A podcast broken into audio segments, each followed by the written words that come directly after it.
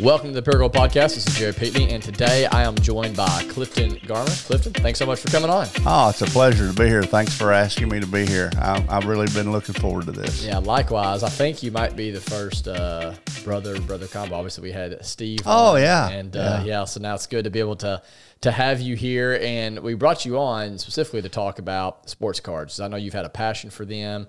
Uh, you've had your own, uh, you know, business where you have been buying, selling for years and years and years. Know there's a lot of great stories and questions I have about that. But first off, I, I just want to ask. I know you're from here in this area, right? But I don't know a whole lot about your life. So tell me, um, what was life like for you growing up in Paragould, Arkansas? It was pretty awesome. Uh, I tell people all the time that I would never change anything about my childhood. I grew right up over here on North 7th Street, my brother and I.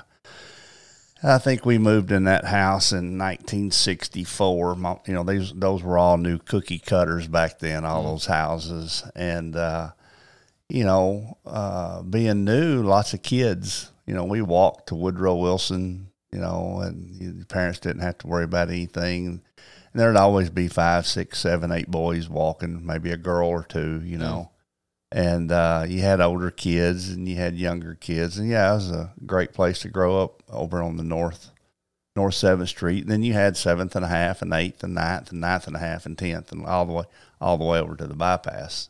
You know. Uh, you were running with uh, Barry Davis was one of those guys, right? Barry Davis. Barry's come on the uh, podcast before. He talks about it almost as if like what the movie The Sandlot uh, uh, felt like. Is that true, or am I kind of romanticizing that a little bit? No, it's very true. I have made the comment uh, several times that when I first saw the movie Sandlot, that I was a little irritated. I thought, well, I just got robbed because I should have wrote that movie uh, and made all that money. And and that is about one of my favorite movies because it does reflect my childhood. And um, you know, Barry would would agree that we were always uh, playing some type of ball.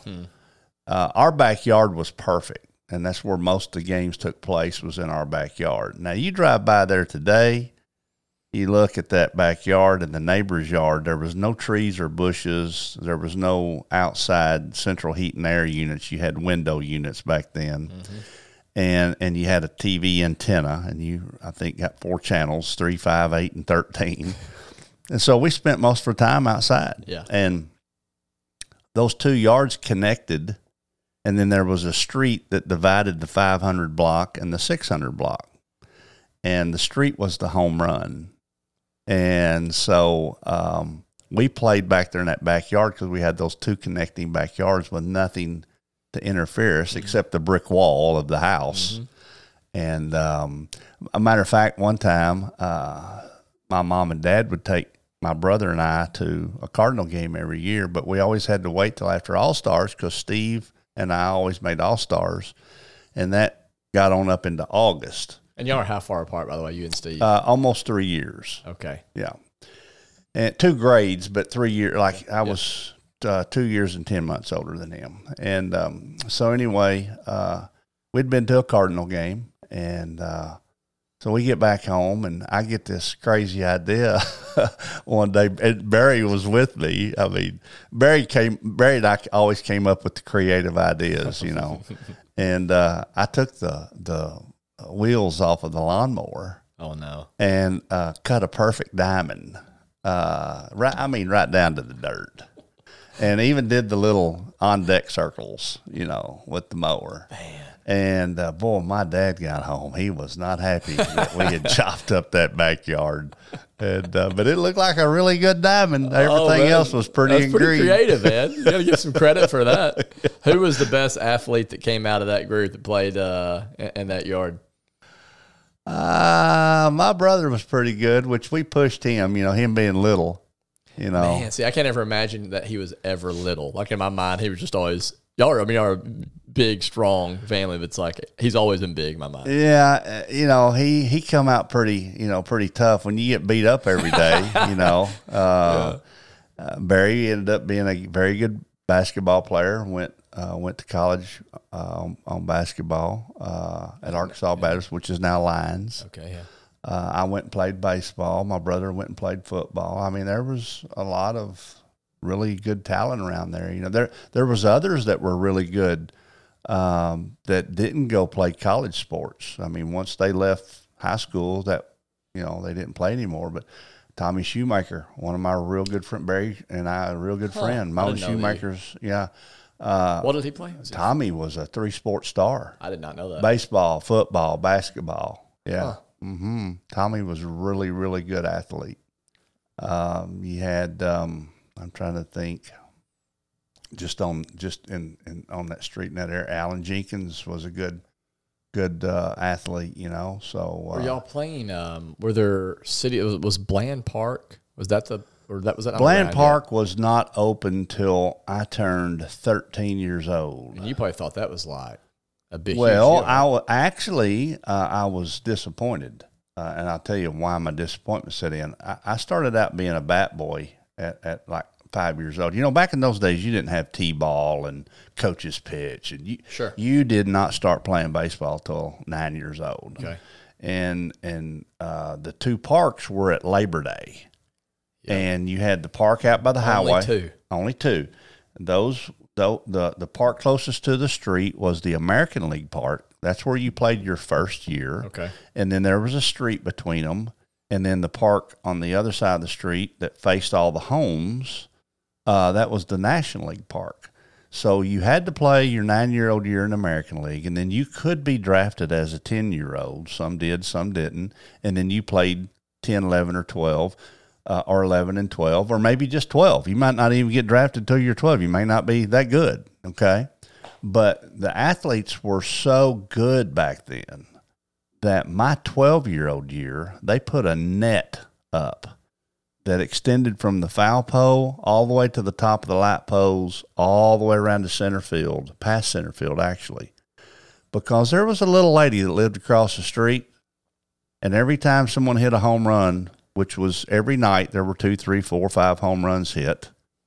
Um, she would run off of her front porch, grab the baseball, and run back in the house with it. She wouldn't give it back. And I heard that when she passed away, there was like five five gallon buckets of baseballs in there. That's a great But, story. but really, I mean, that's true story. I mean, they put that net up because it was costing the league money. And so the, the I remember hitting one my twelve year old year, and the baseball hit halfway up the net, and it rolled down to the bottom, and then they threw it in, and then I got to take it home, and and I still remember that, you know. But man, I seen guys hit baseballs out in parks all the time. Yeah, you don't see that now. how, how old are you? If you don't mind me asking.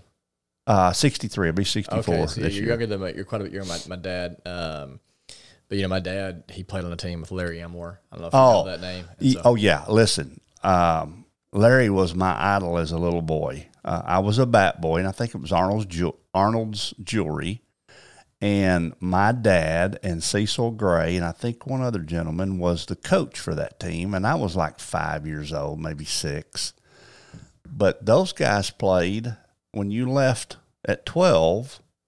You played over here at Baldwin, next where the playground's at, next to Baldwin School, and that was the Baldwin Park, and that was that old park that had the the top around the grandstands, and you walked in, you know, went through a not a turnstile, but kind of like a tunnel, and and I mean it was the cool old looking ballpark, Man, you know. stinks that they got tore up by a tornado. I think right. Yeah. Well, n- well, no, hang on. Let me, the school did. Okay.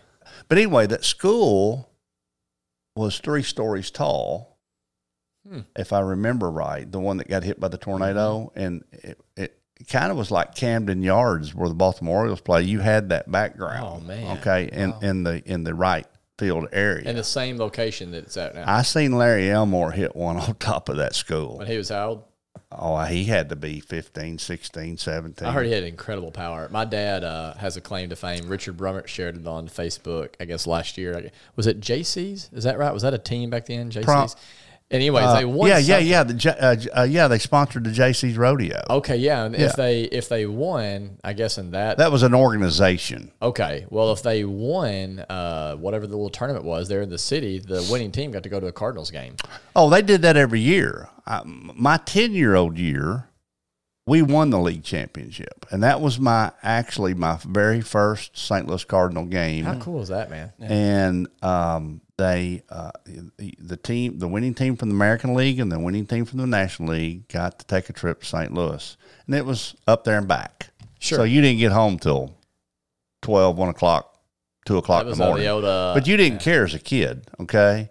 And I, I still I still recall walking into that Busch Stadium, Busch Stadium two, for the first time ever, and smelling the popcorn and hearing the sounds. And I didn't, you know, I'm 10 years old, smelling the beer. I Yeah, mean, you know, Sure. and then as soon as we were heading to our seats, now we were way up in the nosebleed Of section. course. Uh, but when you walk through that tunnel and you look down and you see that beautiful, beautiful green, okay, and that was AstroTurf, That was back AstroTurf, then. yeah. Back then, Like 120 degrees on the yeah, field. oh yeah, yeah. But they played the San Francisco Giants that day, and I had the opportunity to watch Willie Mays play, Willie McCovey play, Bob Gibson pitched. Uh, all my all my backyard childhood heroes, you know, because when you're a kid playing out in the yard, you're always throwing out a name. I'm Willie Mays, or I'm, you know, when you come up to bat, or you're. Barry and I played basketball one on one all the time, and I told people that I'm the reason he got a scholarship to play basketball because he used to beat the heck out of me. A lot of great athletes. So sports was obviously a big part of your life. When did, did you graduate from Paragould, right? I did Were you all Bulldogs? Bulldogs. What year? I graduated 1978. 1978. Did you have some good teams back then? We we did. Basketball, baseball, football? What was your. Well, we didn't have baseball. oh, okay. Paragould didn't adopt baseball until they consolidated with Oak Grove. I did not know that. Now- Which, that was a win. Like That was uh, in '86. Okay. See, Oak Grove had baseball, but we lobbied. Oak Grove, Oak Grove had baseball and Paragould didn't. That's correct. And Oak Grove was a much smaller school, right? well, I'll explain why. We were a big football school. Football was huge. Uh, matter of When you say football was huge, what do you mean by that? well, in '75 and '76, we went 10 and 0 and 10 and 0, and lost. Were you playing then? Uh huh. And lo- lost lost the first round of the playoffs uh, both years to Stuttgart. But you don't like going to Stuttgart. Well, they came here the second time. So, but anyway, we got. What? Uh, who did y'all have back then? That was Oh my goodness. Uh, well, let's see. The seventy-five team: Jay Morgan, um, Billy Fisher, Bill Oh, Fisher's He was running back, right? Oh yeah. I heard good things about him. Um, I, I can't think. Uh, oh, J.D. Stevenson. Used to be J.D. the used to be the chief. what did he play- do? I think he was a lineman. okay. Yeah. Uh, you had uh, Paul Wheeler, uh, Jan, Jan Wheeler's husband that passed away a few years Yeah. ago. Uh, Todd Dudley, uh, Neil Langley, uh, Billy Neil Ainley. Billy Williams. Uh, I'm just trying to think of people: Barry, Tommy Schumacher, Barry Davis, Steve Johnson, Alan Jenkins. Uh, my goodness! I Wow. mean, yeah, Ten and zero. two all years in those row. guys were older than me, by the way. Uh, uh, just a year. Did you two or have three. good crowds back then?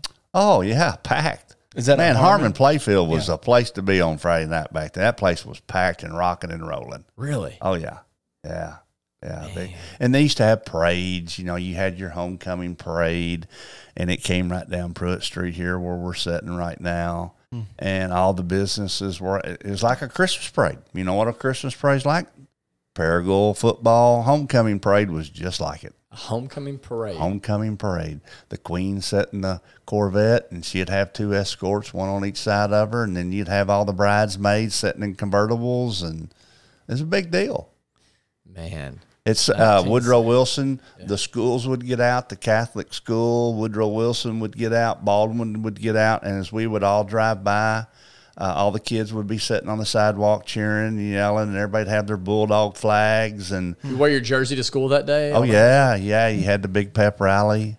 I mean, yeah, it was big time. These kids don't know what they miss, what they're missing Oh, man. nowadays. It's such a different world. Oh, it's different. You know, my uh, my brother in law coaches baseball and uh, at Marmaduke. He's a, and he was just saying it's hard to get kids even to turn out now because there's just so many things vying for their attention. You know, or, or, or and so it's like uh, you're getting out of school. If you get out of school at say a, a one o'clock because you're a senior, Uh-huh. you don't even want to play anymore. It's like why would I want to stick around and, and play? You know, and it's just because again, you there's just so many other things you can do, and that's just just a completely different world, completely different mindset. Well, you know, and I, we talk about this all the time at where I work at the car dealership, and um, yeah, these kids, and, and you got to remember Sanja. Yeah, yeah, yeah. She's a coach at Paragould. She she comes home and complains to me. I'm her right ear, you know, and Yes. uh, sometimes sometimes I, I don't want to be, and she goes to Oh, complain I, to I get Alonzo chewed- or somebody I, else. I get chewed out, you know. But but you know, I mean, she she deals with that. All these coaches do. You know, the, they don't. These kids don't have the drive or the desire to want to win. what do you think to that play. is? Uh, they're not outside. They ha- like what you said a minute ago. They have too many other things in front of them that they want to do. Um, so when you, you know, when you slice that pipe so many times, I mean, Yeah, it, it's just you know, you know, back back. I told you back when I was young, we had four channels. Uh, we didn't have ESPN. I I do remember when Cablevision came to our house. I do remember it, but we didn't have it for years, and we didn't have PlayStations and Nintendos. There was nothing for us to want to stay inside. We wanted to be outside even if it rained. We were trying to figure out a way to, to build a raft and float down Eight Mile Creek if it came a flood. I mean, we, that, that just produces, you think, a level of grittiness that maybe you can't get whenever you're inside all the time. oh yeah, because you, uh, you know, there were 16, 17 boys just right there on a street or two that I grew up with. And I remember playing sandlot baseball behind Westview Baptist Church at starting at five and six years old. And like I said, you didn't play organized ball till you became nine. And so you're playing against kids that are three and four and five and six years older than you, number one. And um, they usually did the, the choosing of their team. And if you weren't very good, you got to sit on the ditch bank. Well, I can tell you, if my You brother didn't get a participation trophy. no, no, no, no, no. I can tell you if my brother was sitting here, he would agree, but we didn't like sitting on the ditch bank. Uh. so you you got out there and got your nose bloodied and you got a fat lip and you took a ground ball in the chest and you didn't cry. And that older kid said, Man, he's tough. I like him, you know, and then they pick you next time, you know. And that's that's and then when you got to nine years old, you were ready to play. Yeah. You know, you. But uh, I tell you a story. I started writing a memoir. Uh, I don't know, six, seven years ago, and I'm like at chapter five, and I'm about twelve years old. But I titled it "Family, Friends, and Baseball," because baseball creates tons of lifetime friends. The game of baseball, um, and because I still have tons of friends that I played with that we still stay in touch, and um, so uh, uh, when I was 10, we only lost two games that year. But one of them that we lost was on a Saturday. It was a makeup game, and we had run out of pitching, and I was playing second base. And so we're getting down to the last inning, and this team's beating us. And Sonny Hampton, who was our coach, and Roy uh, Thompson was my other coach. Uh, Sonny calls, or Roy calls time out, and he come walking out there, and he tells Perry Lashley to take his catching gear off, and he's going to finish the game pitching. And and Perry very rarely ever pitched. And uh, he said he looked at me. He said, "Garmrath," he said, uh, "Can you catch?" Well, I'd never been behind the plate in my life, and so I said, "Yes, sir," because I didn't want to come out of the game. Wow. And so I start putting on all the gear. You know, it's huge. I mean, Oh, the chest sure. protector's hanging down about to my knees, and these big shin guards. And I look up in the stands, and my mama is not happy. She is shaking her head like, "What is my little boy doing?" ain't You know. work. And uh, so anyway, I start to home plate after I got dressed to take a few pitches, and and Coach Hampton, Coach Sonny calls me down there, and he says, "Hey," he says, uh, "Put this on," and I didn't know what it was. and I said, "What is this?" He said, "Just slide it down there, and you know." And and he says, "Protect your uh, protect yourself." And I said, "Okay." So I did. And so anyway, I go, I waddle back up to home plate, and I get down behind home plate, and Perry throws his five warm up pitches, and umpire says play ball, and he puts his hand on my back, and I'm all squatted down. This big boy come up, and he make he takes a couple of cuts, and I said, "Come on, Perry, throw it in here, baby." You know, I'm talking to him, you know, I'm doing the humba bad stuff, you know. And Perry threw the baseball, and the batter swung, and I must have shut my eyes Oh no. and the batter missed the ball and it hit right where that cup was at. and I went face down on home plate. Oh. that was the end of my catching friends career. laugh? I'm- oh yeah. Oh, Uh, that's my mother was very very upset, but yeah, that that was uh, the end of my catching career. Those are good memories that I could sit and talk forever about. Just the Bland Park experience, the Little League experience, getting the graveyard drink. I don't know if you ever even heard of that. Oh, thing, man. yeah. you mix it all up. It Oh, people, kids so would good. chase after baseballs and knock you down to get it. Get a they wanted to ticket, man. get- That's it. Well, they didn't even give tickets back back in my day. You just you just brought the baseball back to the concession stand, and your they drink? and the drink came in one of them little Dr. Pep, uh, Dr. Pepper paper cups. Yes, sir. Absolutely. Uh-huh. I, man, I know that world. So eventually graduated, and I want I want to get into how the the era where you're beginning to obviously I, I would assume you've been collecting sports cards at this point your whole life but at what point did you decide you know i want to turn this into a little bit of a business because if i'm not mistaken i mean you started uh, i know now like you're you're a show promoter but you started one of the first card shops not just Yes. in paragould Yes. history but in arkansas history is that right Yeah, that's right, and I'll I'll share that story with you. Um, so it was 1968 that I started purchasing my packs of baseball cards, and and growing up on North Seventh Street, we had about five grocery stores around. We we could ride our bicycles to close. One of them was right. The most popular one was up on top of Hunt Hill called Bob Early's. There's some apartments there now, but that was a grocery store. Then right down the street from close to uh, Harmon Playfield, uh, there was a skating rink on the corner. a skating rink hmm And then back this way, uh, there was a grocery store, and I can't remember the name of that, but ha- I remember it had a, a front porch on it.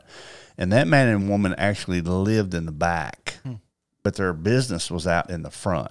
And a lot of people did that back in the day. They they owned their business, but they lived in the back of the building. And the reason I know this because there would be a curtain, a brown curtain that sometimes would be open, and you could see their sofa and their TV on, and and their easy chair, and I mean that, that's where they lived. You know, there was an alley that ran back there. But anyway, we would go from store to store, and Yeah, we would buy our Seabrits, pack. is that one Uh, yeah, but that was on the other side of town. Okay. We didn't go there unless we couldn't find any packs here. You had uh, Goodman's as well. Goodman's. mm-hmm Well, Goodman's uh, was not where it's at now. Okay. That, uh, if I remember correctly, that used to belong to Waylon Smith. That was Smith Grocery, or Tim Smith would know more than me. But there was a gro- that gro- that was a grocery store at one time. Then it was a liquor store, and then this is a grocery store again. You know, whatever. yeah, yeah. But anyway, um, but yeah, we rode our bicycles, and uh, uh, my dad would leave a dollar on the table for me and Steve, just Once about every week? Just about every day Oh, okay. for us to get sodas and ice cream water because you know we were outside all day long. We drank from the water hose, and so uh, that was to buy you know a soda pop or uh, an ice cream bar or something throughout the day because my mom and dad both worked, and like most parents did, you know, and uh, they didn't worry about us. We were all over the neighborhood, and uh, what my dad didn't know was we'd take a dollar and go buy them ball cards. Which know. back then was a dime a pack. Okay, a dime a pack, and who was making Just them? Topps. Okay, Topps just was Topps. only one. hmm And uh, 70 was probably, 1970 was probably the big year that I really got heavy into it. I had a ton of 70s. But on rainy days, we'd sit there in the living room and we would, we'd trade, you know, maybe two for one, three for one. You know, you might want my Lou Brock. Well, I want your Willie Mays, but I'm going to get two more cards for my Brock or my May or whatever. Okay and and we played games. There's another Barry created. Barry Davis Mm-hmm. He created a game. he sure yeah. did. He created a game. He come down to. I'll never forget. He came down to the house one day. He said, "Clifton." He said, "I got a new game we're going to do." He said, "Put our lineups together." And he said, "I got this deck of cards, and Ace was a home run, and the King was a triple, and and we we kept up with everything on paper, just like a real score score sheet, you know." And and then John Diglia had a Strat-O-Matic baseball game, and anyone that's listening, if you want to Google or go to eBay and look up Strat-O-Matic, um, and we played that down there at John's house one day, and I fell in love with the game. And my mom bought me one for Christmas. I still have mine. The boxes wore out, but Strat-O-Matic. Strat-O-Matic. It, it uh, you you would get each team, all the major league teams. Back then there were twenty four, and uh, so There it is, right there. Strat-O-Matic. Yep. And so when I so like I think I got my first Strat-O-Matic in '71, Christmas of '71. So all the stats on the '71 cards were from the '70 season. Mm-hmm. And so if you were a big home run hitter like Hank Aaron, there might be a few spots on there that had home, had HR had home run on there. But you had columns one, two, and three, and then on the back you had columns four, five, and six. And then it went down to twelve okay, in each column. And you had you had some dice, and the white dice was the one through six column, and the two red dice you would add together, and that was what you would be. Then you had little base runners, and you had I mean it's it's cool. It's right up your alley, Chris. Yeah, it's, it even says that if uh, the opposing pitcher, I would assume your guy you're playing against is left-handed, you're on the blue card. If they're right-handed, That's you're on the re- red card. That's correct. You still play that game? No, but You I gotta still get have it, man. You gotta get it. Get it out. Well, you know, Let's when I lived when I lived in North, when I lived in Springdale a few years ago, I, I met a gentleman up there, and we and me and him, he, he was he became like a grandfather to me. He kind of adopted me and took me in, but he owned a ball card shop. That's how me and him hit it off. Hmm. And um, uh, they they had a Strat-O-Matic league up there.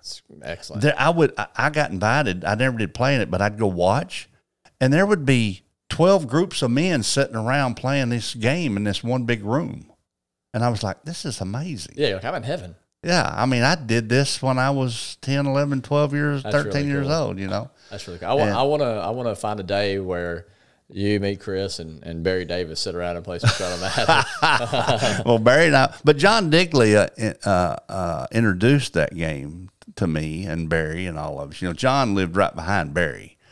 And uh, so anyway, yeah, that's that's how I came up with Strat-O-Matic, and I mean, they Well, still how they still make that.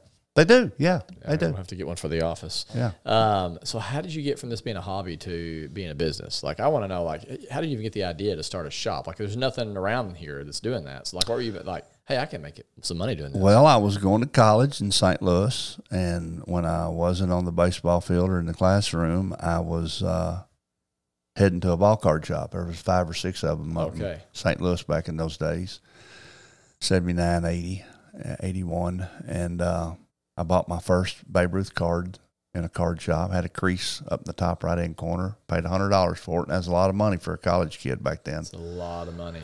and uh, but I sold it many years later for a whole lot more. And, What'd you get uh, for it? Uh, a whole lot more.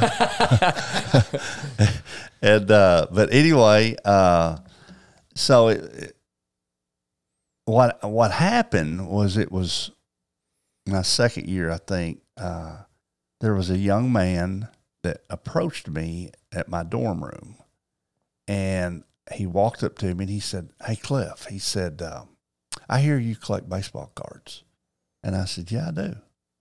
And he says, Well, he said, um, I just inherited a bunch and I don't know anything about them and I don't even want them. And he said, My neighbor left them to me. He said, If I have them shipped here, would you be interested in possibly buying them? And I said, Yeah, yeah, I would. So two or three weeks goes by and I see him in the hallway and I had a room to myself. Uh, I was one of the very few that had a, a a room to myself. And so he yelled at me and said, Hey, I got my cards in. Come down here and look. So I went down there. Well, he had taken, you know what a chicken box is? It's a pretty good sized box. And it's, Okay. it's, it's, um, uh, uh, got wax on the inside of the box. It's what chicken comes in. Okay. And they're huge. They- They're real thick and sturdy and they have handles on them. Okay. Well, he had seven chicken boxes and they were all stacked up nice and neat. And he had taken a lot of them out and laid them against the base wood, uh, the, the base of the floor, you know. And they were probably two feet high each stack. And, and I'll never forget the first ones that I seen when I walked in the room were 1957s. And I had never owned any 1957s and they were in numerical order. And I so I just picked up a handful on that first stack, and the first six cards were Ted Williams, number card number one. I mean, there were lots of duplicates. And so I looked through them, and they looked like they just come out of the wrapper. I mean, they were beautiful. They were nice. They they, they were not beat up. And so I said, "Well, how much you want for these?" And he says, "Well," he said, um, "He said I want three thousand dollars." I said, "Hmm." I said, Would you give me a few weeks if I can come up with the money? He said, Yeah. I said, You won't sell them? He said, No. See, I've been going to these card shops, so I was seeing prices and I was wheeling and an dealing. idea what and I had an idea, but I also my mind went off and I had this great idea. If I can buy all these, I know what I'm going to do. So I go home the next weekend, and I don't go to my mom and dad. I drive straight out to Center Hill to my grandpa and grandma's ceramic shop. It's about five o'clock, four thirty, five o'clock in the evening on a Friday. I got home early, and I walked in, and I go back. My grandpa and I were real close, and I walked back there, and he was happy to see me. I said, "Grandpa, I need to ask you a question. Can I borrow three thousand dollars?" Well, he retired from General Motors, and he still had his first dollar, and he looked at me and he grew up poor in the depression times, you know, and says, For what? And I said, Well, I want to buy some baseball cards. And if you'll help me buy them and let me have your boxed in carport that you don't have nothing in, I'm going to put in a baseball card shop this summer when I come home from school. I said, I'll have you paid back before I go back to school in August. Well, I tell you what, you come out and eat dinner with me and your grandma tomorrow evening, we'll talk about it. I said, okay. So the next day on Saturday, I went out there and nothing was ever said at the dinner table. And we were just enjoying the company and talking. And grandma was asking me all kinds of questions about school. Finally, we go in the living room and he says, Pauline, he said, Clifton has something he wants to ask you. And so I said, Grandma, I want to know, can I borrow $3,000? Well, Lord have mercy. I can still hear her saying that. And uh, she said, For what? And I told her, and she looked over at my grandpa. She said, Well, John, what do you think? And they kind of eyeballed one another. I guess they were talking through their eyes. Sure, you know? yeah, yeah. He says, Well, I think it'll be fine. He says he'll pay us back before he goes back to school. Wow. So my grandfather gets up and goes and gets $3,000 out of his safe back there in the back bedroom wow. that was in the closet He hid this safe was and so um, he comes out and hands it to me and uh, he looked at me and says i better get this back i said yes sir you're going to get it back boy i couldn't drive fast enough back to st louis that oh, sunday man, Oh, I afternoon bet.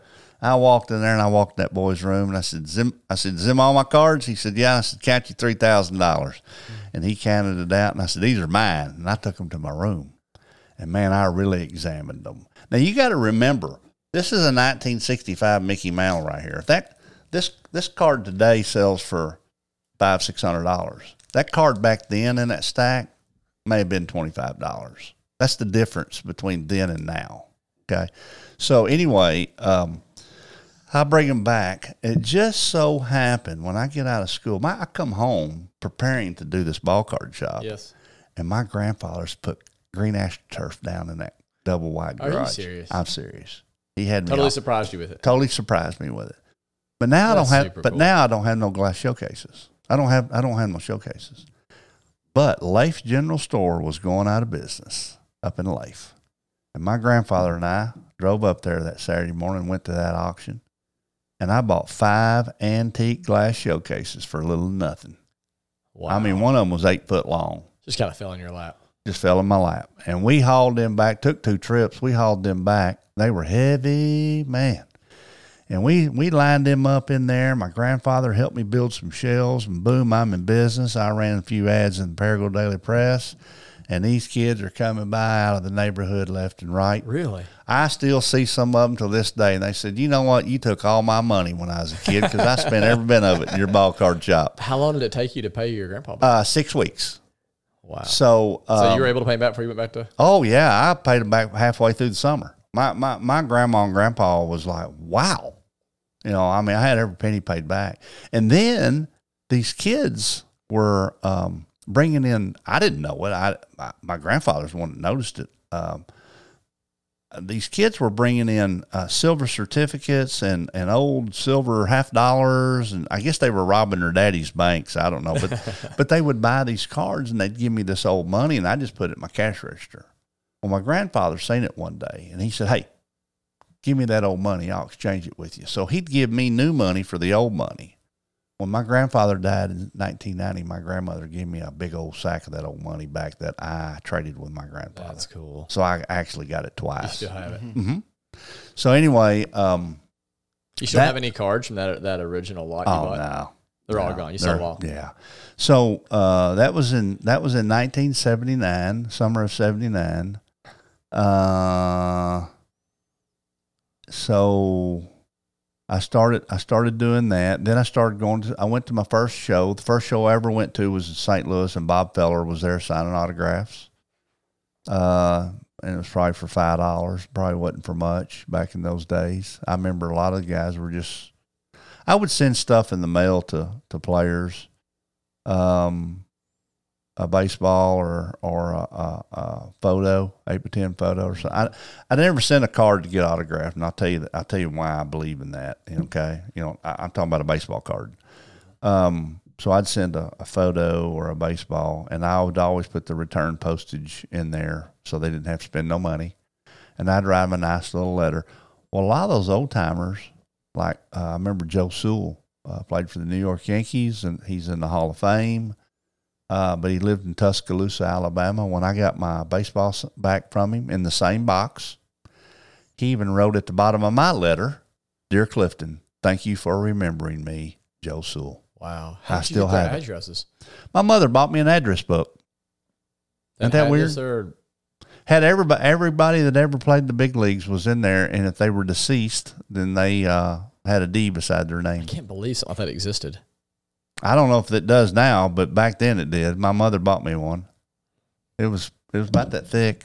It had everybody. Mm. Uh, this guy right here, Mar- uh, Marlin Stuart, he was in there. He's from Paragould. I used to haul hay for him. Marlin Stuart. Yeah. That's a cool card. Yeah. From Paragould. Yeah. It's got Paragould, Arkansas on the back of the card. You know, sell it to me? Oh, no. Okay.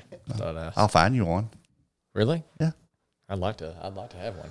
Yeah, that's my. I've got. A, I've got a Randy Rogers uh, baseball card. I do too. I should. Do you have one? Randy called me the other night. Yeah, Randy. Randy and I are, are big buddies. Yeah. Yeah, yeah, yeah. So I've got Randy's card sitting in my office right now. Yeah. Mint condition. I say it's mint. You say it's not mint. When so you started a eventually you started a store though a shop like was it? That was a shop in '79. Yeah. Then in 1983, I was scared to death. I actually, I, I absolutely scared to death. I decided I wanted to promote. And so I had become, uh, let me back up a little bit because the first show that I ever went to, I was 16 years old. And my baseball coach, we were practicing one day out there at Bland Park. And uh, he, he was a big Yankee fan. And he's deceased now. And I thought the world of him. And, um, but he walked up to me and he said, Clifton, have you ever been to a baseball card show? And I said, no, sir. He said, well, they have one this Saturday in Memphis. You want to go? I said, sure. So I drove and, and uh, I picked him up. I drove and, and it was at the uh, uh, Howard Johnson's over on Elvis Presley Boulevard. And I took a little bitty suitcase. It was my mom's, like one of them little makeup suitcases from the 60s. Sure. And I put a bunch of my duplicates in that suitcase. And they were from 68, 69, 70, 71. And um, stars. And, and I walked to the, when we walked in this huge ballroom. I remember that big chandelier over that over that middle of that ceiling. We walked up to the first table, and I walked up to the dealer and I opened the suitcase and I said, "Sir, I got some cards here. I'd like to sell or trade." And he was looking through my cards. He says, "Man, you really have some nice stuff." He said, You see that guy right over there by the stage? And I said, Yes, sir. He said, His name's Dwight Henry. He said, Go over there and talk to him about these cards. So I walked over there and Dwight looked at them and I never met Dwight in my life until that moment. And Dwight said, uh, Well, he said, You have some really nice stuff here. He said, I think you can get the most money for them if you put them in our auction. We have an auction at two o'clock, and we'll auction everything off a card at a time. The auction started at two. I said, I don't care. Well, at the end of the day, I got my first four hundred eighty dollars. I'd never had four hundred eighty dollars. That was what year did you say? That was in nineteen seventy five. And so now I'm hooked. You know, I got my first four hundred eighty dollars, and I walked around and I bought five cards that I had, I had never in my life seen, ever.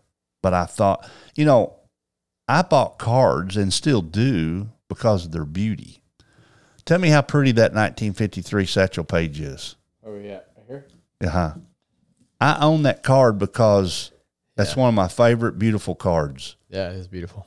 It looks it's beautiful artwork. Love the St. Louis Browns logo. I never even yeah. I've never even seen that before. Yeah, it's beautiful artwork. Yeah, it is. Uh, so I bought a, I bought those five cards that day on on the beauty of what they look like.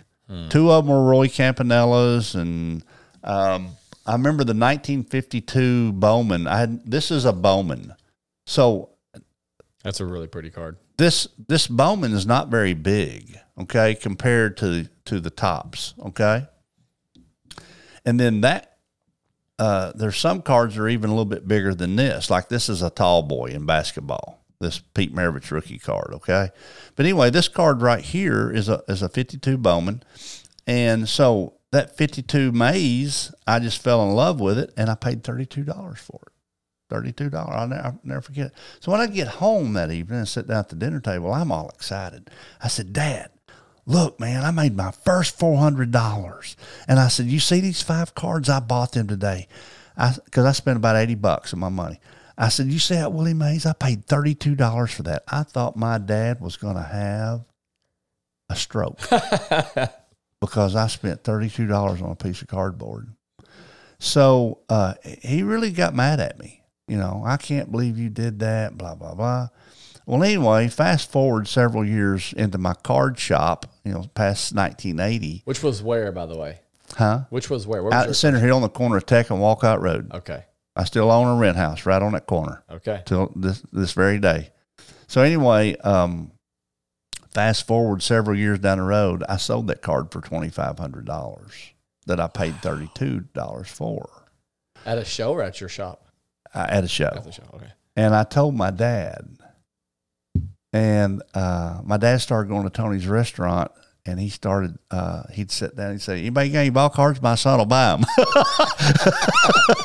you know, he was mad at he was mad at me. Yeah. Then, He's your biggest fan. oh, he was my biggest fan, He's man. a- that money. Yeah. He did, you know, and it was really Opportunity. yeah, it was really cool that my dad uh, would uh, would back me like that, you know. So, uh, but yeah, yeah, he started going around town. Hey, anybody got any ball cards? My son will buy them. So, What is your favorite card?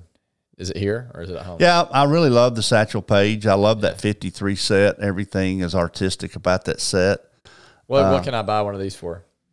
Uh, that card right there would cost you about two grand. Okay. Just just like Is that your is. most expensive card that's here? No, uh, I got a 52 Mantle uh, Bowman that I did not bring. Um, I keep it in a very safe spot. Sure. Uh, that's about $3,500. So, How much did you get for it? Did you buy it for that or did you buy it a long time ago? no, I bought it a while back. Okay. I bought it, I want to say I bought it for 1500 16 Okay. I don't remember exactly. Wow. You could make that plus a lot more. Oh, yeah. And you're doing these shows. How often are you doing these? Well, uh, you know, COVID came about and kind of disrupted everything, as we all very well Yes. know. And uh, I noticed about probably six months into COVID, obviously restaurants were shutting down, businesses were shutting down, people were losing their jobs, not just around here, but all across America. And I've been a big eBay buyer and seller for years. Uh, I was on eBay when nobody around here knew what eBay was, and I'm telling you the truth. It, they had a little bitty ad, you know, in a magazine, and um, so anyway, I started noticing uh, things popping up on eBay that I'm like, whoa, wow.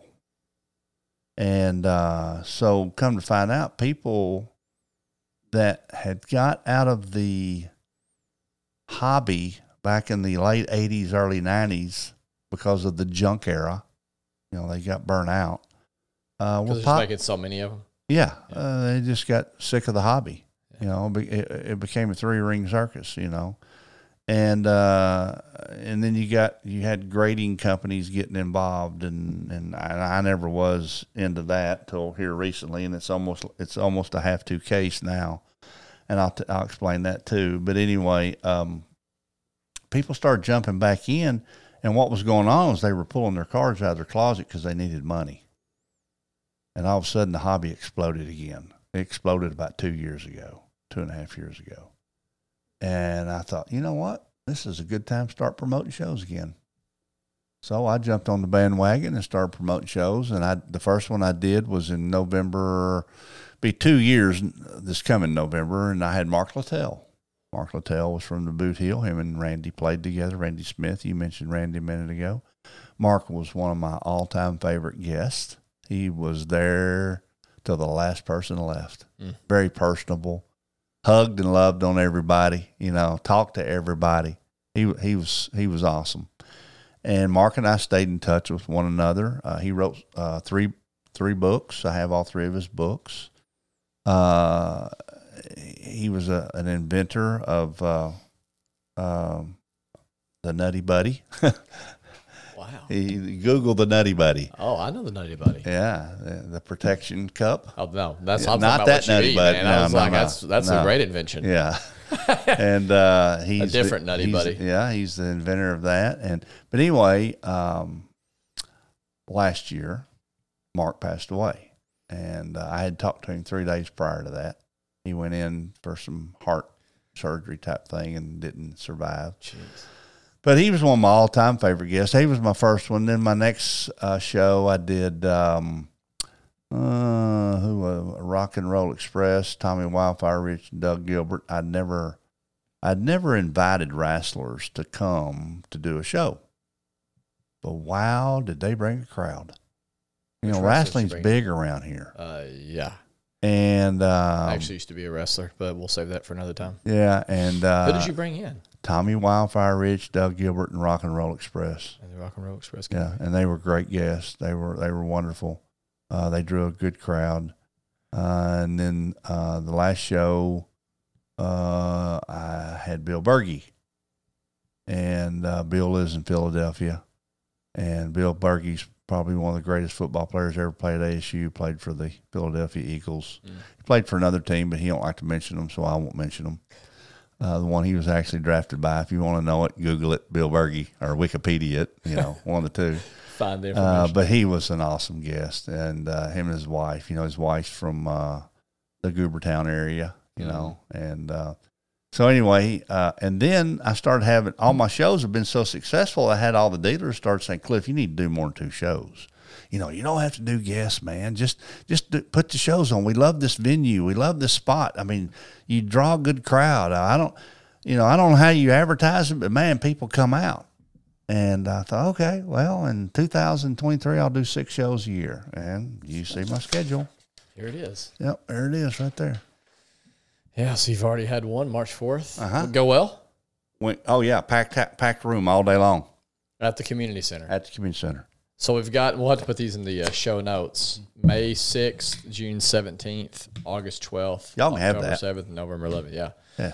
So Y'all can have Saturdays, 10 a.m., 4 p.m., all at Paragould Community Center. And what are they going to find there? Uh, they're going to find uh, 40 tables of uh, 36 to 40 tables. I've kind of reduced the show size. I'm not renting the gym now. I'm I may be going back into the gym because now I'm getting a waiting list. I got people calling me wanting to know can they get in my show. I'm talking about dealers. Uh, I'm like, I might put you on a waiting list, man. I'm sorry, you know, I'm booked out right now. So I may go back into the gym, uh, but um, they walk in. It's free admission, and they can pretty much find anything from a sports card to a Pokemon card to an autograph. Well, that's cool. Yeah, uh, I even had at my last show the one on May May fifth, May fourth. What was that day? Um, uh, March 4th. March fourth. one fourth. I March, made. yeah, March fourth. Uh, I even had a coin dealer there. That's cool. And I'm wanting to do, uh, I'm really wanting to do one of my shows in the fall. Um, I want to rent the whole gym, and I really want to make it a toy, a vintage toy, Oh, that'd be cool. coin, Yeah. and sports card show. Yeah. So you have a variety. That'd be a lot of fun. So I've been I've been talking to some folks and making some contacts, you know, because I don't I don't know those dealers, you know, when it comes to coins and. But the the guy that sold coins did really good at my show, and uh, he called me. I didn't know the I didn't know the guy, and he said, "Can I sell coins?" I said, "I don't care. This is how much they will are. I don't care what you sell." I didn't know if he'd do good or not, but he did.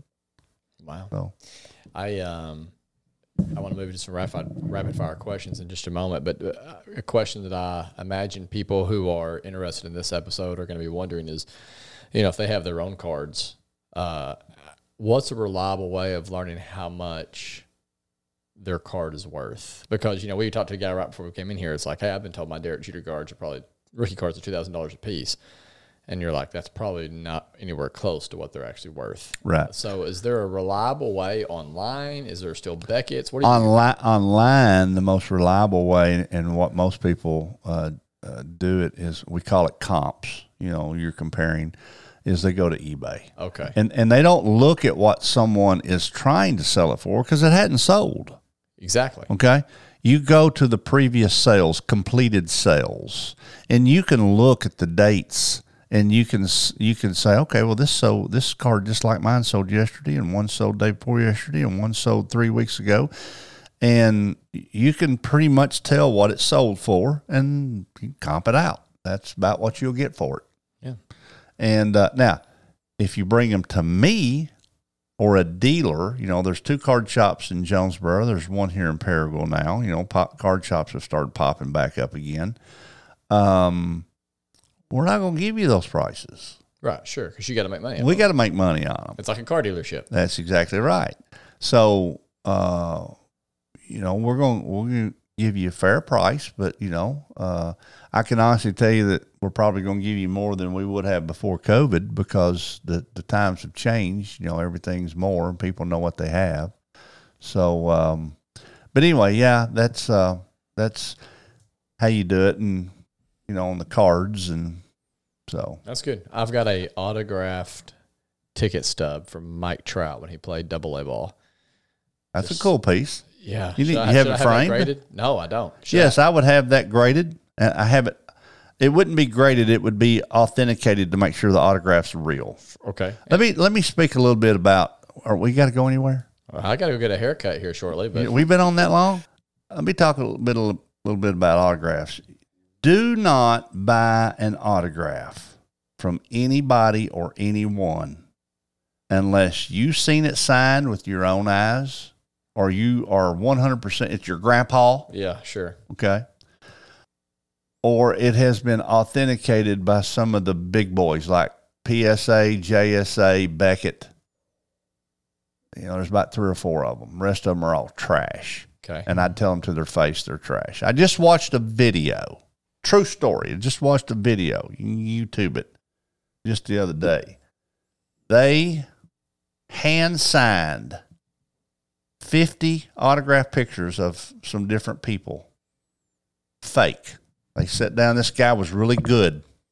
This real guy was really good on faking these autographs. Okay. I couldn't tell the difference.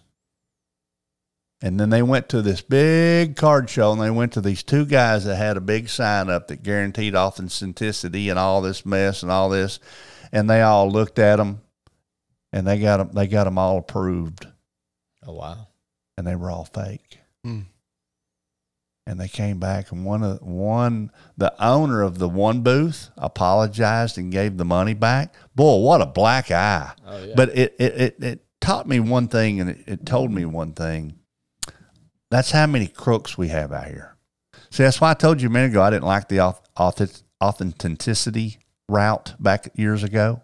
I didn't believe in sending autographs. Uh, my, all of mine I got myself. So why do I Sure. need somebody to tell me it's real? sure. Okay. But I have finally to sell. I finally had to fall into that category Yeah. because the guy in California don't know who Clifton Don't know who Garmrath is, but Yeah. he wants to buy my autograph, but he wants it authenticated for. He's going to give me a thousand dollars for it or whatever I'm asking for it. Okay. So I finally had to fall into that category. I just sent my first cards off to get slabbed for the first time ever last year. Hmm. Last year. How long have I been doing this? Since 1968. It's the world we're living in now. Yeah. Because here's why. If something happens to me tomorrow, um, and Lord Jesus decides it's time for me to come home, my son Matthew, Sanja, they don't know anything about this. I've gave them all the details and the notes and told them what to do and who to call. Okay. But I don't want them getting ripped off. Mm-hmm. I got five hundred dollars on the back of this card. So Sanja's going to say, "Well, I might not get five hundred, but I'm not going to take 50 Mm-hmm. You understand what I'm saying? Mm-hmm.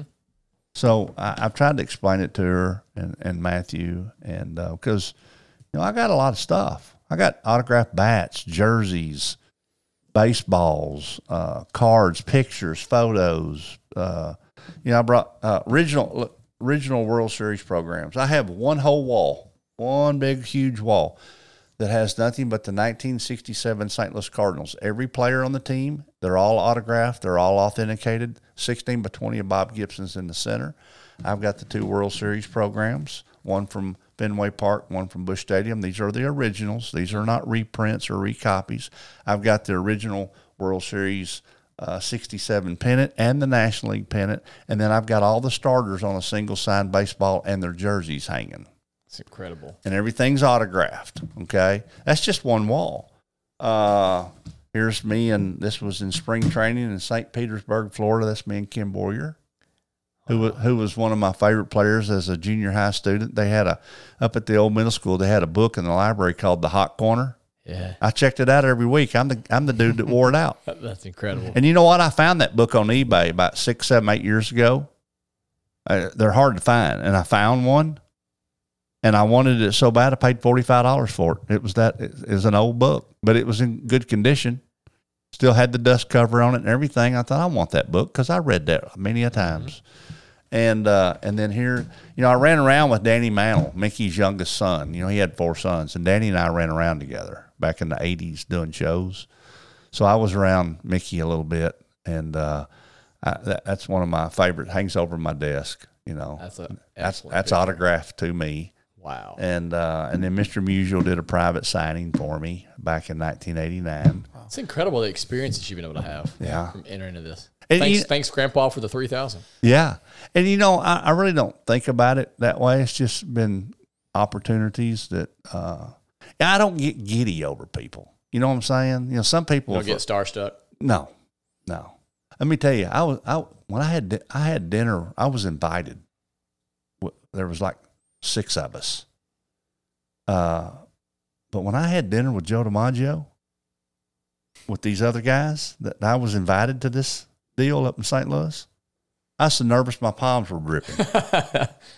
I, I mean, it- it- it's nerve wracking, you know, because um, that dude uh, commands you Sure, know, man. attention. Yeah. And you better not ask him. You know, when I brought Bob Gibson in, uh, Jonesboro Sun uh, called me. It was back in 1989, I think it was, 88 or 89. Wanted to know could they interview Bob Gibson. I said, yeah, y'all get here early. I'll let you interview him. I said, but the first one that's asking him a stupid question and ticks him off, I said, I'm not going to be very happy because I'm paying him a lot of money to be here. Mm-hmm. And they, you know, because Bob Gibson didn't like stupid questions. Right. And you could set him. no nonsense. Yeah, you could set him off in a heartbeat. So, have I got time to tell you about this story? yeah. Okay, I don't want you to miss your haircut now. As long, as long as I leave here in about ten minutes, I'm good. Oh, this won't take ten minutes. So, you see this baseball? Yeah. Okay, so in 1979, no, 1981. I'm sorry. I'm in the outfield playing one day in practice, and I asked one of my teammates. uh, He was from St. Louis. I said, "Hey, do you do you know where this address is in East St. Louis?" And he said, "Yeah." And I said, Do "You think me and you could go down there Saturday?" He said, "I'll go with you in the morning, but I won't go at nighttime." And I said, "Well, I don't want to go at nighttime." He said, "Who's down there?" I said, uh, "I found in my address book a man that's in the Hall of Fame by the name of James Cool Papa Bell, and he's still living. And I want to go get an autograph." Well, you see these yellow cards right here. Yes. These, these are called Hall of Fame. You get these from Cooperstown Hall of Fame. These are called Hall of Fame uh, Hall of Fame plaque cards. Okay. I had one of these of Cool Papa Bell, but it was blank. It had not been signed. So I take it with me. We drive down. We get down there about 10, 10.30 that morning. We find his house. Got a mailbox out there says James Bell on it. Got a chain link fence around this two-story red brick house. We go up there and we knock on this old wooden door, and this little black lady, she ain't five foot tall. She come to the door. She looks up at these two gigantic ball players, you know, and want to know could she help us. And and uh, I said, ma'am, I said my name's Clifton Garmrath. This is my friend Jeff, and I said I wanted to see if I could meet Mr. Bell and get this autographed. and in the background, I hear a man say, "I got a gun. I got a gun. I'll shoot your ass." And I look at Jeff, and Jeff looks at me, and I'm like, "Wow, I didn't come down here to get shot. I just want to get this Hall of Fame plaque Yeah, yeah. card." So, so she said, "Can I have it?" And I said, "Yes, ma'am." And I gave it to her. She said, "Y'all stay right here. I'll be right back." So she comes back a few minutes later. The reason I'm telling this because this is the only thing Sanji wants to keep. She said, "Don't you ever sell that. When you're gone, I want to keep that." she loves cool. this story.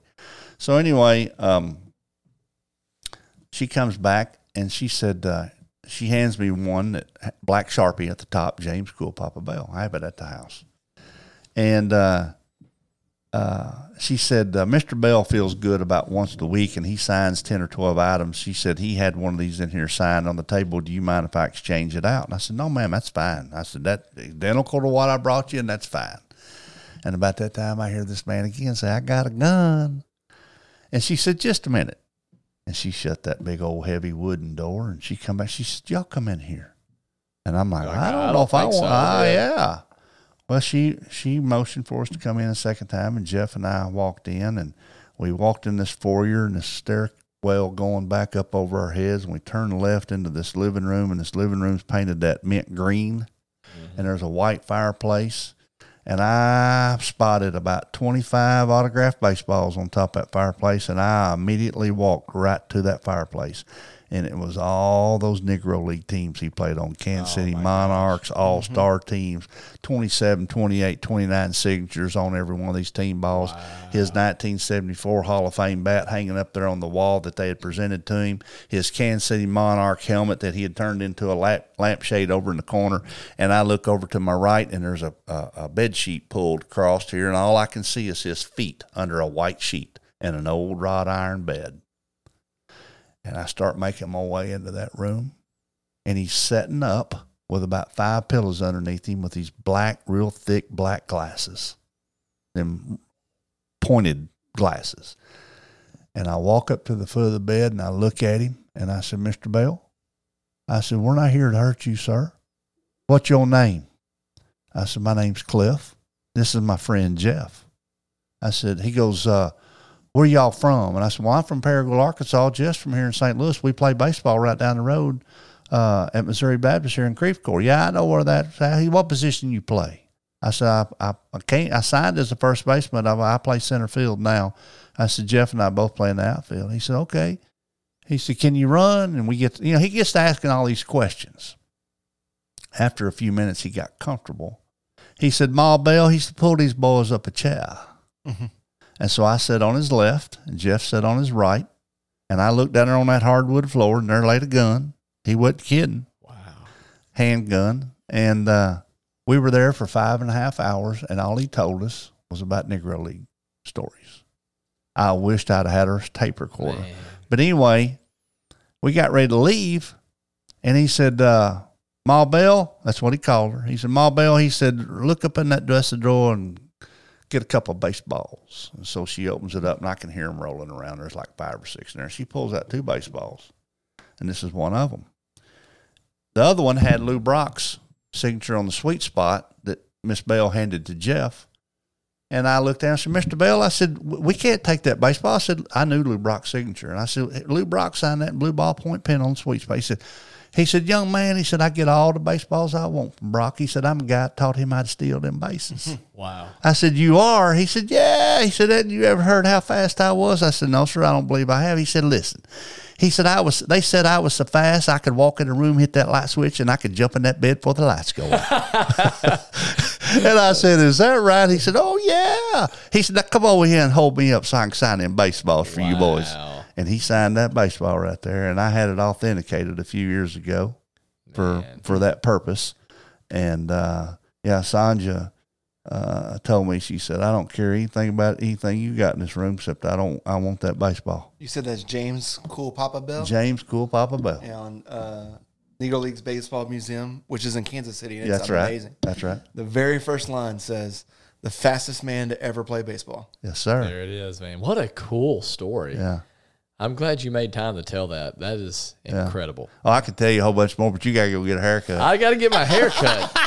got to get my Easter haircut, man. oh, man. We'll have to have you back on sometime before the baseball season's over and talk more. Yeah, about World that. Series time. That'd be awesome. That would be Cele- fantastic. we celebrate need to the get to talk about all these cards I laid out. I know. There's so much more, that man. Babe Ruth card, the Lou Brock rookie card. Uh, We've Pete- got we've Man. got the pictures though. We're We got to do a video or something for that. We really do, man. We really do. So it's been a, a lot of fun to get to hang out with you, get to share some of these stories. We seriously need to have you back on. Like you know, we Bob Branch is uh, one of the ones. I love. Mr. Bob. We've had him on a couple of different times because he's just got so much information, so many stories. And it's like, man, like I know there's a lot more in there with you as well, with history and the and the cards. And the I've and actually stories, told so- Jeff, uh, his son, Yeah. one of his sons, uh, Jeff and I graduated together. I've, I've actually, it wasn't too long ago, probably a year or so ago, I told Jeff how much I thought of his dad. You know, most people don't take the time to recognize that or say that, you know, and I ran into Jeff one day and I said, man, I said, you just have no idea how much I think of your dad and Mr. Bob. You know, he, he's such a, uh, he is full of knowledge when it comes to the history of Greene County. Definitely, Wow. yeah. And Incredible. um, yeah, I could listen to him all day long. Yeah, yeah, we'll have to have him back on again too. So, uh, I want to thank you for uh, coming on, hanging out, bringing in uh, the merchandise so we can look at it. And so, I'm gonna go get my haircut, but would love for you guys to uh, engage in the rapid fire questions. Okay. Well, thank you for asking me. All right. Well, Clifton, uh, Jared had to step out, get his hair cut because he's got to look pretty for Easter. Yeah. here at the church. So I'm going to take care of our rapid fire questions as we close out this wonderful podcast. It's been really fun to to hear your stories, to see the cards, and got me wanting to go look at my cards that are probably worth a nickel each. But That's cool. it's a good memories to look at. Uh, Hey, you never know. cards. You might find it, get in there and find you a hundred dollar one. Yeah. Uh, okay, so rapid fire questions. What's the last show that you watched or book that you read? Show or movie or Yeah, or, yeah, just, just or TV sitcom or Yeah, exactly. Yeah. oh oh I, I spend most of my time on MeTV, so I'm gonna say uh, this morning I watched Leave It to Beaver Leave before It I to left Beaver. the house. It's a good old Sandlot, Leave It to Beaver. It's a good time period. Yeah, Right? yeah. Yeah. I, I live right off of 7th Street, too, so I can imagine you talking about Oh, uh, that. you So I you I live right off Seventh now? 7th and Court. Yeah. Oh so, yeah. Um, There was no imagine. grass back in the day when I when we grew up because we kept it all wore off. Uh, what is your favorite band or maybe song? Uh, Sidewalk Prophets is one of my favorite groups. Okay. Yeah, I've heard of them. Mm-hmm. I, I love Sidewalk Prophets. Yeah. Uh, um, You had a favorite when you were a kid? yeah, uh, high school, college, you know, those Mm-hmm. years, uh, I loved.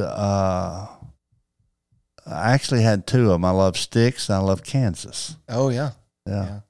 My son is in kindergarten, and on the way to school every day, Uh huh. he requires that we listen to ACDC Back in Black. I, I never could get into the the, the ACDC stuff. Um, some of my friends did, but I was more of a Boston Styx, Yeah. Kansas, Lynyrd Skynyrd, Kiss. Uh-huh. You know those Wow. those guys. And when I was in high school and college, It's fun to find out who were Kiss fans because, yeah, Peter Frampton. know, Yeah. Hey, listen, we I was, we we Kiss fans. Uh, there was me and three others that dressed up just like Kiss. I think it was our junior year wow. uh, for a competition is during homecoming. Yeah. And Randy Aiden, uh, my friend Randy Aiden, who just recently passed away, uh, did a piano, a live piano performance, and he's the one that won. That's awesome. Yeah, he he beat Oh, us. he was not in Kiss. Yeah, our- gotcha. Do what now? He wasn't in. He wasn't in the Kiss get up. No, no, no, no, no. He competing no, against yeah, him. we were competing against Yeah. him, uh, and he won, and we we were all uh, uh, uh, lip syncing. You know, we weren't. You know. we were yeah. acting like, Yeah. you know, but it looked real. I mean, we did. We practiced the whole week on it, you know. Well, we need photos of that. Yeah. Uh, what is your favorite meal? Well, I've had to change my diet Mm. since my health issues last year. So, um,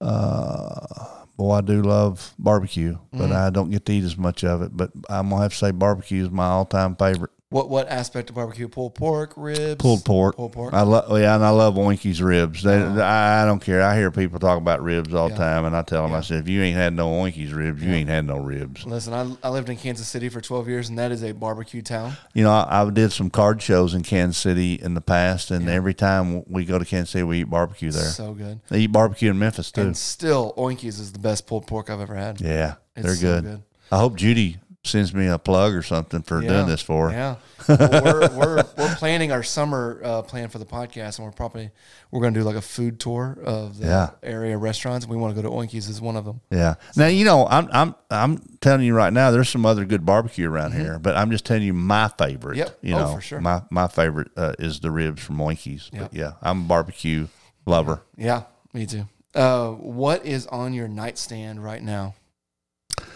Oh, uh, my CPAP machine. You and, you and Jerry got that in common, I think. yeah, and a bottle of water, awesome. Very good. which I don't have to use very much anymore because this machine does a great job. Good. Awesome. Uh, give us a snapshot of an ordinary moment in your life that brings you great joy. So just regular moment of your life, and it, you get a lot of joy in it. Uh, when I get around some of my longtime friends, Mm-hmm. uh, like you know, Jared mentioned Barry Davis, Yep. uh, Kenny Davis from over in Memphis. I called him the other day. Scott Brett, you know, lives up at Hardy. Um, just some of the guys that I played ball with, went to school with, uh, hung out with. Uh, that that brings me joy. Yeah. Reminiscing. Yeah, Yeah. yeah, Something powerful about reminiscing. yeah. Uh, what's one thing that you're deeply grateful for right now? Uh, my salvation. Mm. my salvation. Yeah. Um, I think of that every day. Hmm. Uh, you know that I'm not worthy of anything on this earth, hmm but uh, Jesus came as as one of us on this earth and gave His life for my sins. And it, it, when I think about that, I'm like, wow, you know, how, how how much love can that be? Because Yeah. I can't, you know. Would I do it? No. Yeah. Would you? No. Yeah. Yeah. So my salvation is Yeah. the thing I'm most grateful for. I, I'm always thankful every morning. You Yeah. know. So yeah. This episode will drop on Friday, which is Good Friday. So, what an appropriate answer for Oh a Good wow. Friday Yeah. That's podcast episode. So, well, Clifton, thank you very much for coming on and talking with us, for showing us your cards. It was amazing. Thank really, you. Really fun. Yeah. Thank you very much. I, I loved it. Thank you very much. Awesome. And as Jared gets to say as we close every episode, Clifton Garmrath has left the building. Uh, Clifton, thank you so much for coming on, uh, sharing your stories, and uh, with unexpectedly bringing so much of your memorabilia along with you. It was really awesome to look down and see Mickey Mantle cards, Babe Ruth cards. Uh, for me as an Atlanta Braves fan, like Hank Aaron cards, and then to to see some other memorabilia that you brought in with you. It was truly amazing. Uh, all I expected was some stories, but we got to literally hold a card in our hand that was worth a couple thousand dollars uh, by itself. And so, you know, if you have ever collected cards in your uh, childhood or even adulthood, um, hopefully this episode was very fascinating to you as it was for me. I know personally, I'm going to run over to one of the upcoming card show expos that he's doing at the Paragould Community Center. Uh, he's got one per month over the next several months uh, from 10 a.m. to 4 p.m.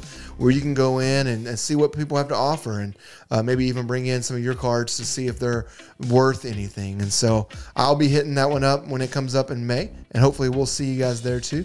Thank you as always for listening to the Paragould podcast. This is uh, our service to the Paragould community to highlight the amazing stories of the men and women who call Paragould, Arkansas home, uh, as we want to make sure people in the world know that this is truly a great place to live, filled with amazing people. And we have a lot more stories coming up soon. So continue to listen. Uh, follow us on Instagram and Facebook, and uh, you know, give us a five star rating on Apple Podcasts or Spotify. But most of all, the best way you can share the word about our podcast, about our stories that we're hearing here, is talk about it with your family and with your friends. Um, we really do think that you are a fascinating person here in Paragould, Arkansas, and that's why we're sharing stories. So until next time.